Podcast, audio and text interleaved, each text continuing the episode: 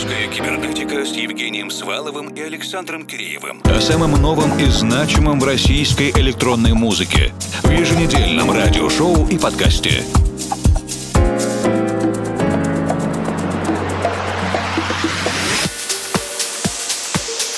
Вечер, дорогие друзья. Первая апрельская русская кибернетика 23-го и первый регулярный выпуск в 16 сезоне вещания программы. На прошлой неделе Кибернеша исполнилось 15. Большое спасибо всем за поздравления, пожелания и напутствия. Конечно, мы постараемся продолжить. Сегодня начинаем вместе с Антоном Мелиховым, Сашей Магеровой и Александром Горбуновым G-Forza композицией Love is Everywhere для издательства Oxytocin Music.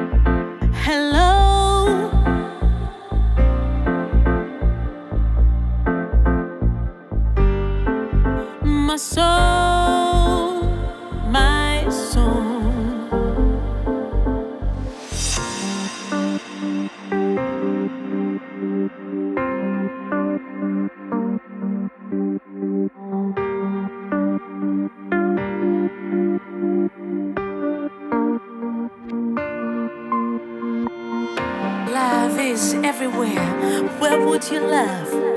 Love is everywhere. Where would you love? Love is everywhere. Where would you love? Would you love? Would you love?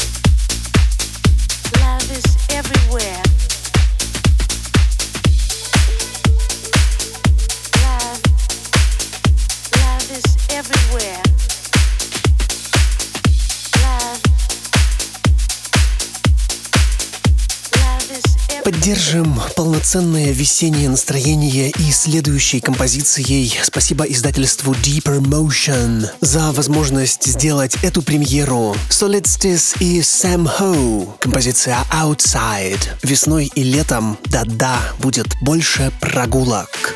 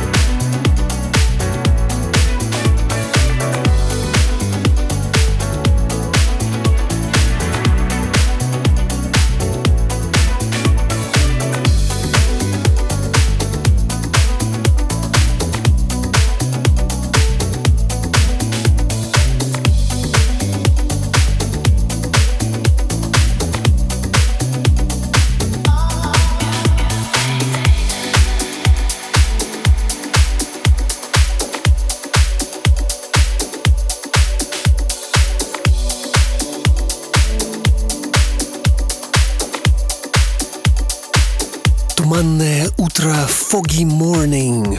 Новая работа японца Шинго Накамуры для издательства Monster Cat Silk, безусловно, сохраняющего, поддерживающего свои культурные связи с русскоязычными артистами и управленцами.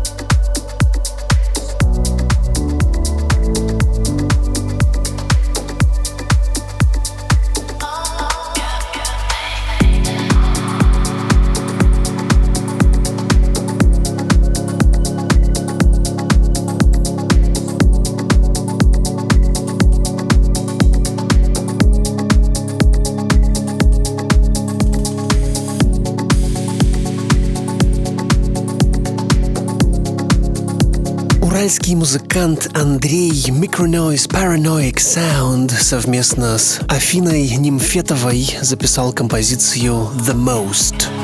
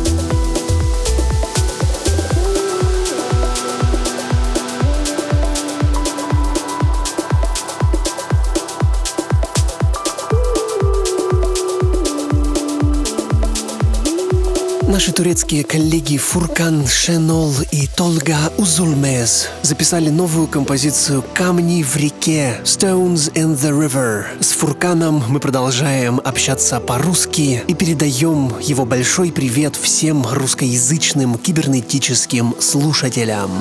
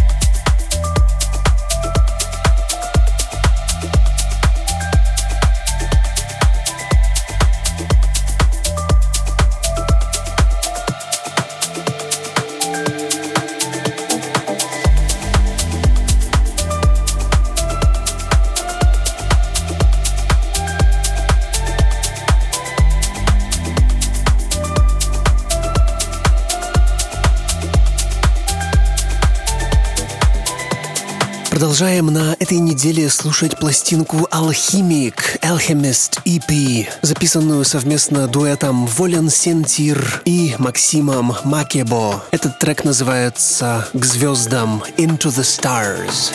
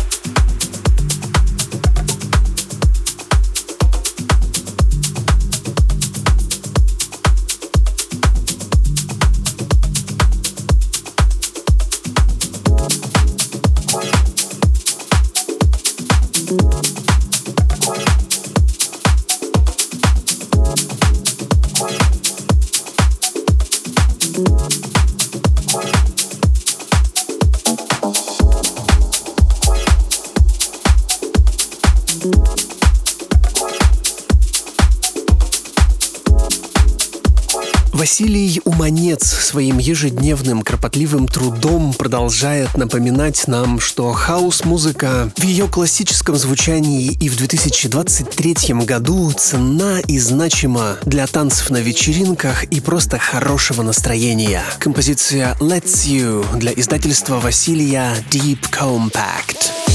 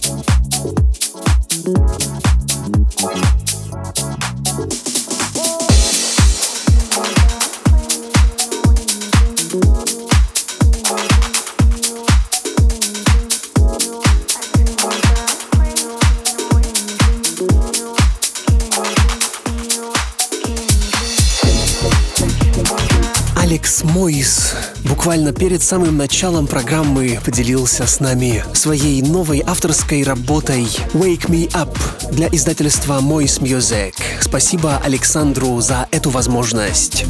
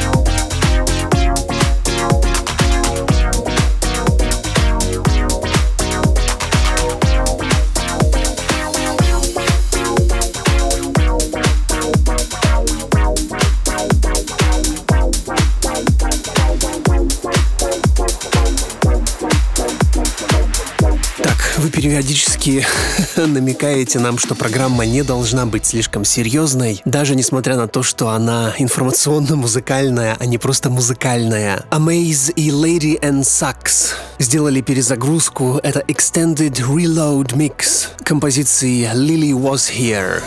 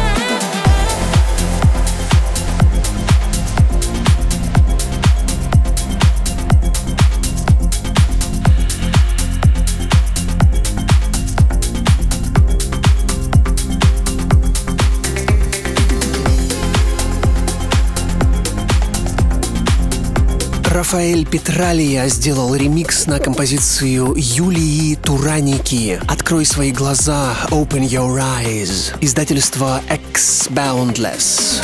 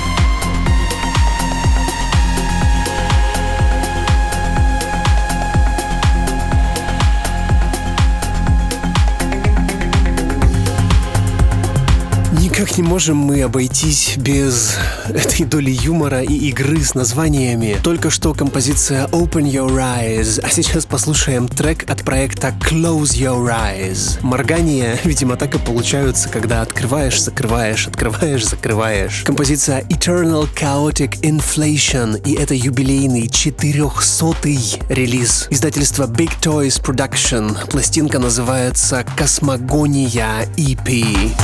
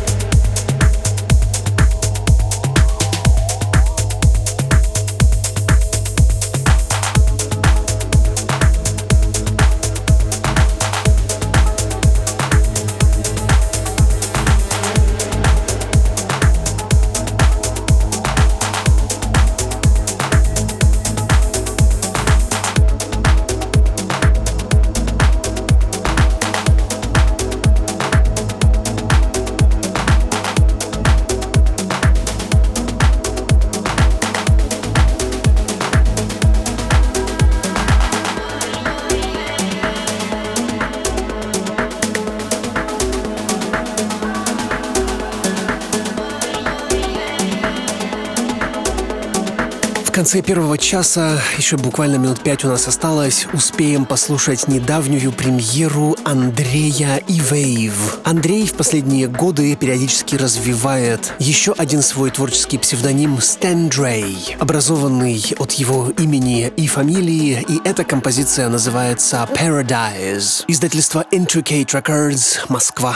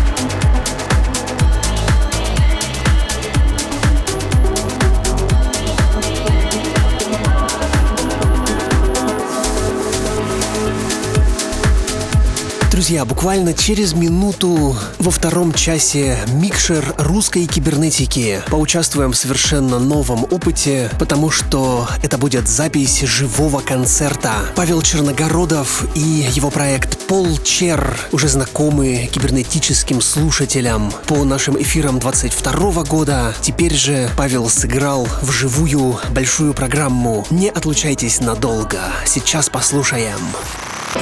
Кибернетика с Евгением Сваловым и Александром Киреевым. О самом новом и значимом в российской электронной музыке. В еженедельном радиошоу и подкасте.